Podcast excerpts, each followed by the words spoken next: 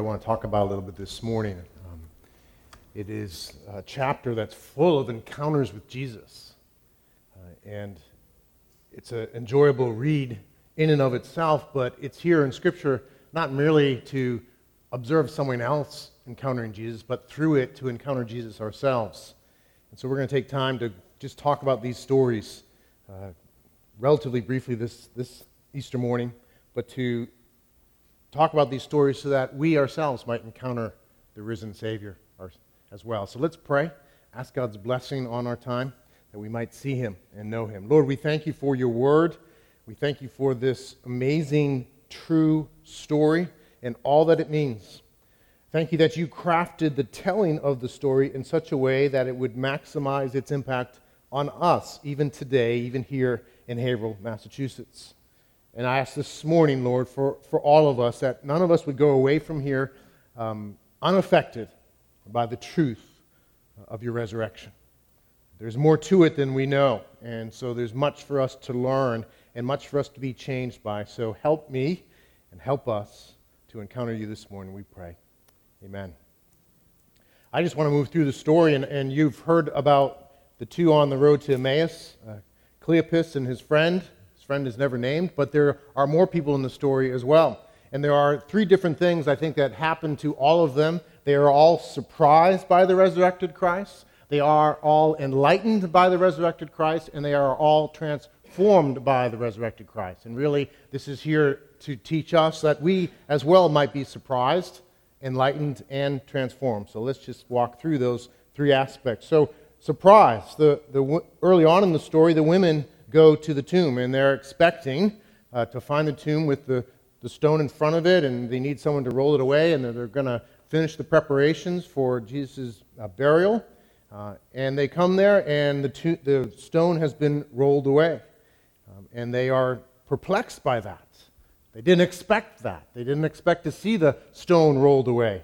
Uh, and, and so they, they come, and then not only do they see that the stone is rolled away, but behold, it says, uh, two men stood by them in dazzling apparel. And as they were frightened and, and, uh, and as they were frightened and bowed their faces to the ground, they, they see these two glorious angels that are there, and they're frightened. And they bow their faces to the ground. They're not expecting the tomb to be empty, and they're certainly not expecting two glorious angels to be there as well. Later on in the story, we see Peter. They report to the disciples, and Peter goes, he runs to the tomb. He, it says in verse 12, uh, stooping and looking in, he saw the linen clothes by themselves. Uh, so the linen clothes were put by themselves off on the side, and he went home marveling at what had happened. He was marveling. What's going on? The tomb is empty, as they said, and the, and the clothes are there. Uh, what has happened here? Um, then we, of course, meet the disciples on the road to Emmaus, and that's just a wonderful story and they are not expecting to encounter the risen Christ either. And, and just the way it happens, it's, it's almost humorous. Uh, Jesus walks along and joins them and, and asks them what have they've been talking about. And, and uh, they say, Are you the only visitor who doesn't know these things? And he says, What things? And, um, and it's, it's humorous, but I don't think it's, uh, the point is the humor. Jesus is trying to bring them to to encounter what's gone on, to think about what has gone on. And, and they are uh, actually not until later, as we saw in the skit, they are surprised when they see Jesus in the breaking of the bread. They're amazed. So each of these characters are surprised by the resurrected Christ. And then finally, the apostles themselves. At the end of the story, the end of the chapter, Jesus appears it says, uh, as they were talking about these things, about what had been going on, what they were hearing, Jesus himself stood among them and said to them, Peace to you. But they were startled and frightened and thought they saw a spirit. They thought they saw a ghost. And he said to them, Why are you troubled and why do doubts arise in your heart? So, from beginning to end in this chapter, all the people in the story are surprised by the resurrected Christ. And, and so why, why is this here and what are we supposed to think? Is it merely just to say, you know, what a bunch of dummies? They're, they should have known better? Now, I think there's, there's lessons in their surprise. There's, there's a number of lessons. I think first, we ought to be surprised by the resurrected Christ. It is not a, a normal thing. And the danger we're in, in, in our Christianized culture in many ways, is we've heard the story so many times, it's like, been there, done that. I've, I've done the Easter thing. Yeah, the risen Christ. This is the resurrected Christ. This is God in the flesh, dying for sins and rising again. You, you don't just kind of say, been there, done that with, with the resurrected Christ. He's conquered sin and death. He's been raised from the dead, alive forevermore. There's no other person who has been resurrected like Christ. And so we should be surprised, and, and the story should, should shock us and, and get us to think what does this mean? And, and to have the same, the same degree of surprise. Um, also, I think there's a lesson in it that they're surprised and yet they, they don't get the storyline. They're surprised in a sense like, whoa, I, we didn't expect this. And part of the, the storyline is they should have expected it, it, given what Jesus had been teaching them, given what the scriptures had said. And so Christ wants to bring them into that reality. So again and again, every character here is surprised, but then every character is also enlightened by the resurrected Christ. He teaches them, uh, he or the angels teach them, remind them about the truth of his resurrection. There's, there's teaching to it. It isn't just the shock of, of seeing someone who was dead now alive in, in a new glorious body as well. It's not just the shock of that, but it's the meaning of that. And so each character is instructed, is enlightened. The angels say to the women, Why do you seek the living among the dead? He is not here, but has risen. Remember how he told you while he was still in Galilee that the Son of Man must, and of course in the latter part of the New Testament.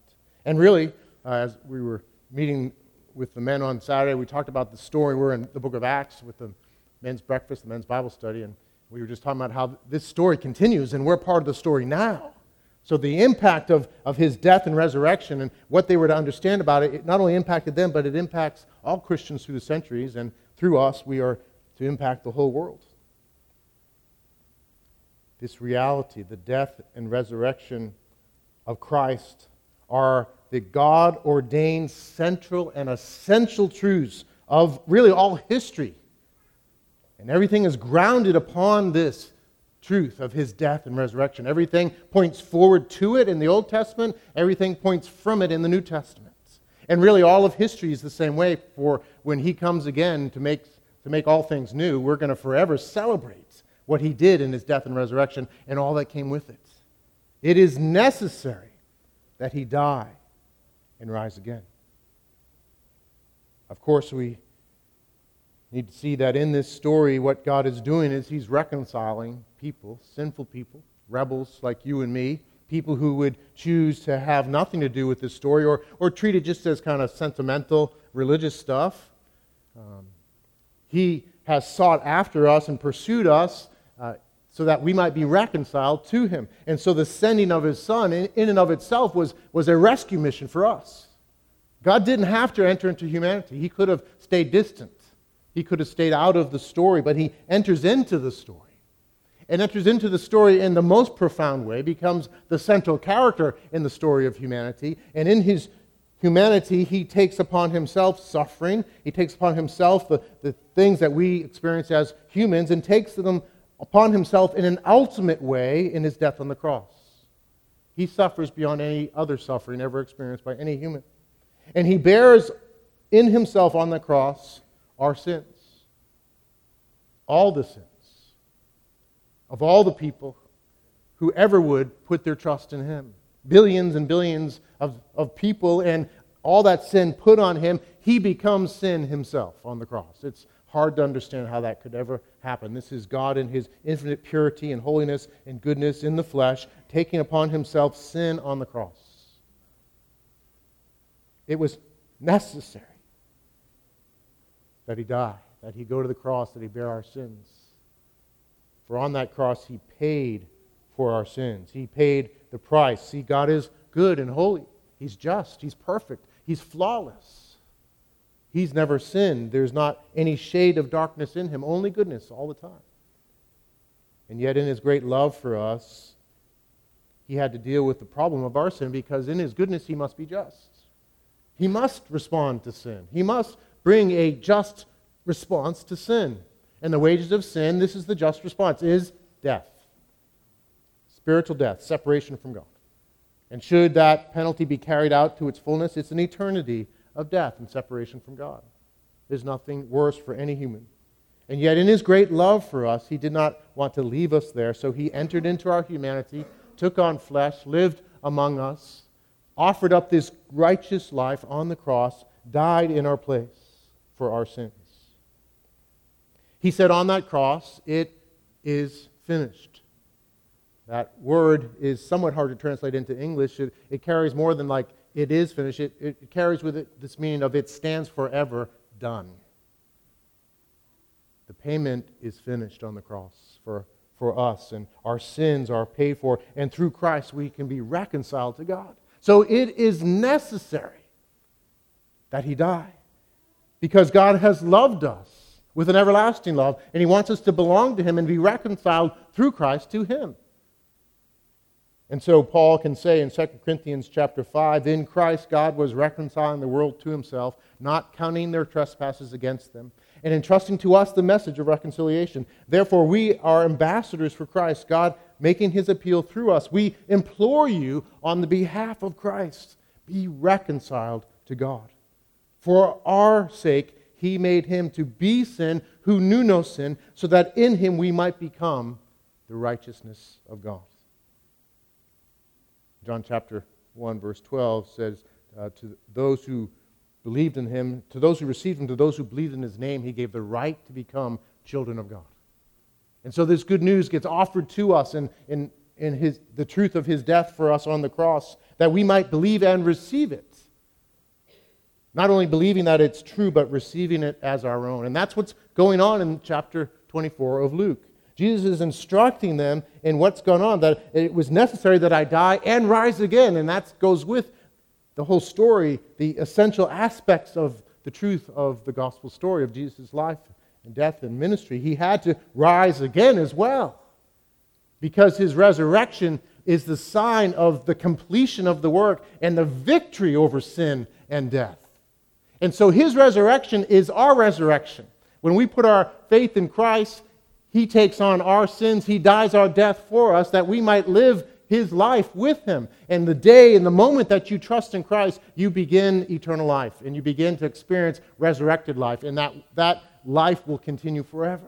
Though our bodies may die, our spirits will ever be alive in his presence. And then one day we'll have restored bodies in a new creation.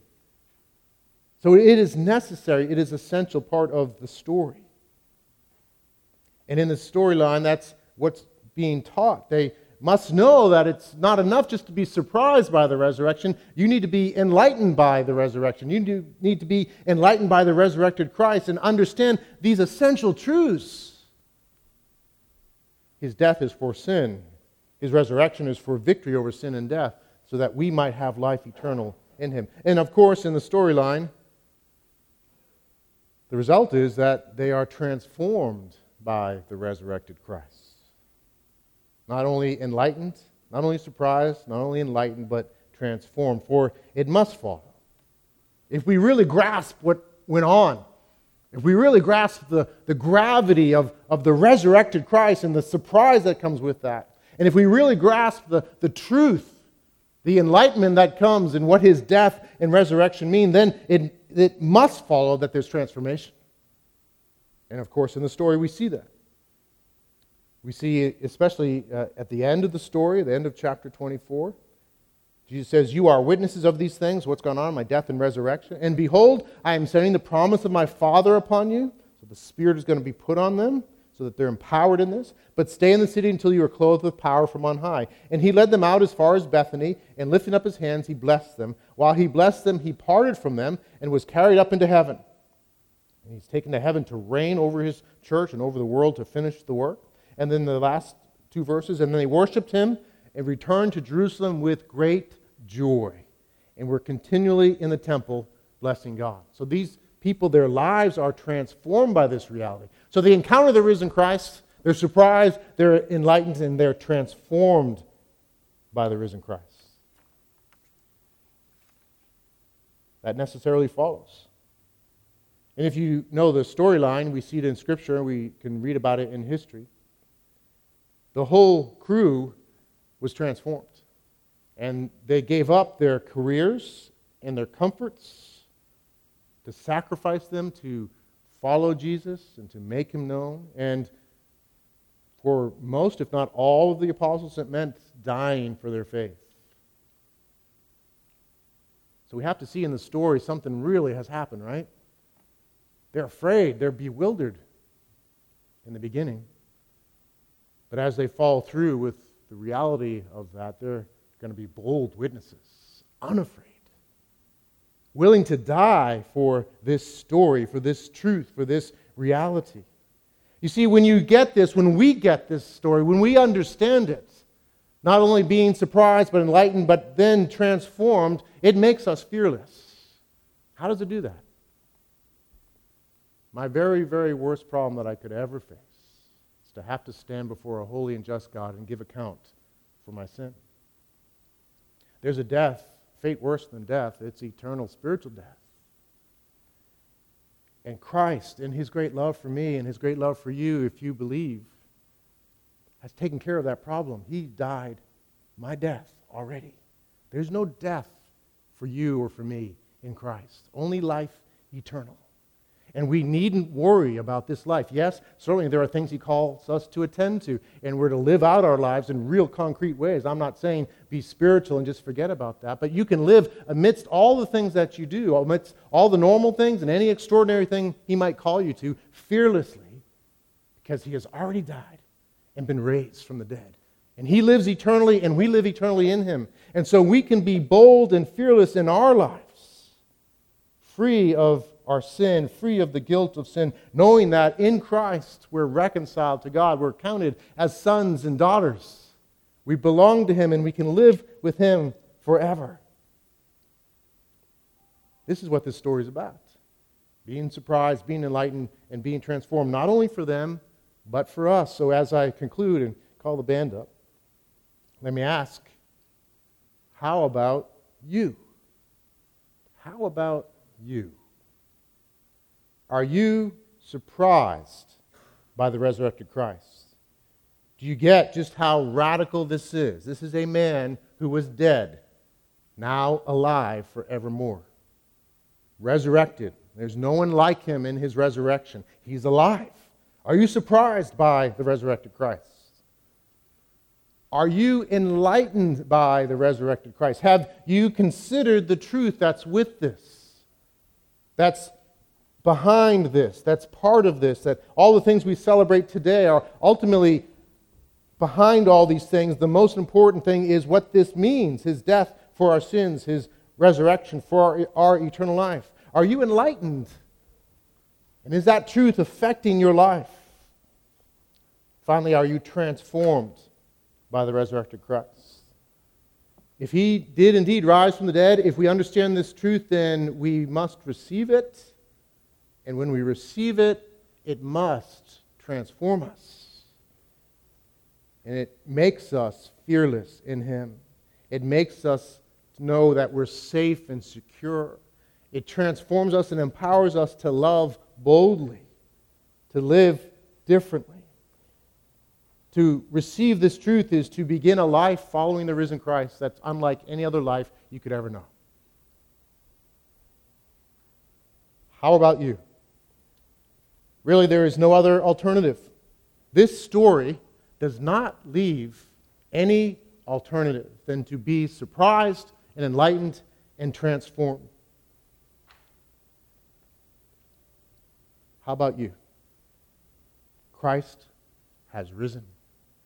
He has risen indeed.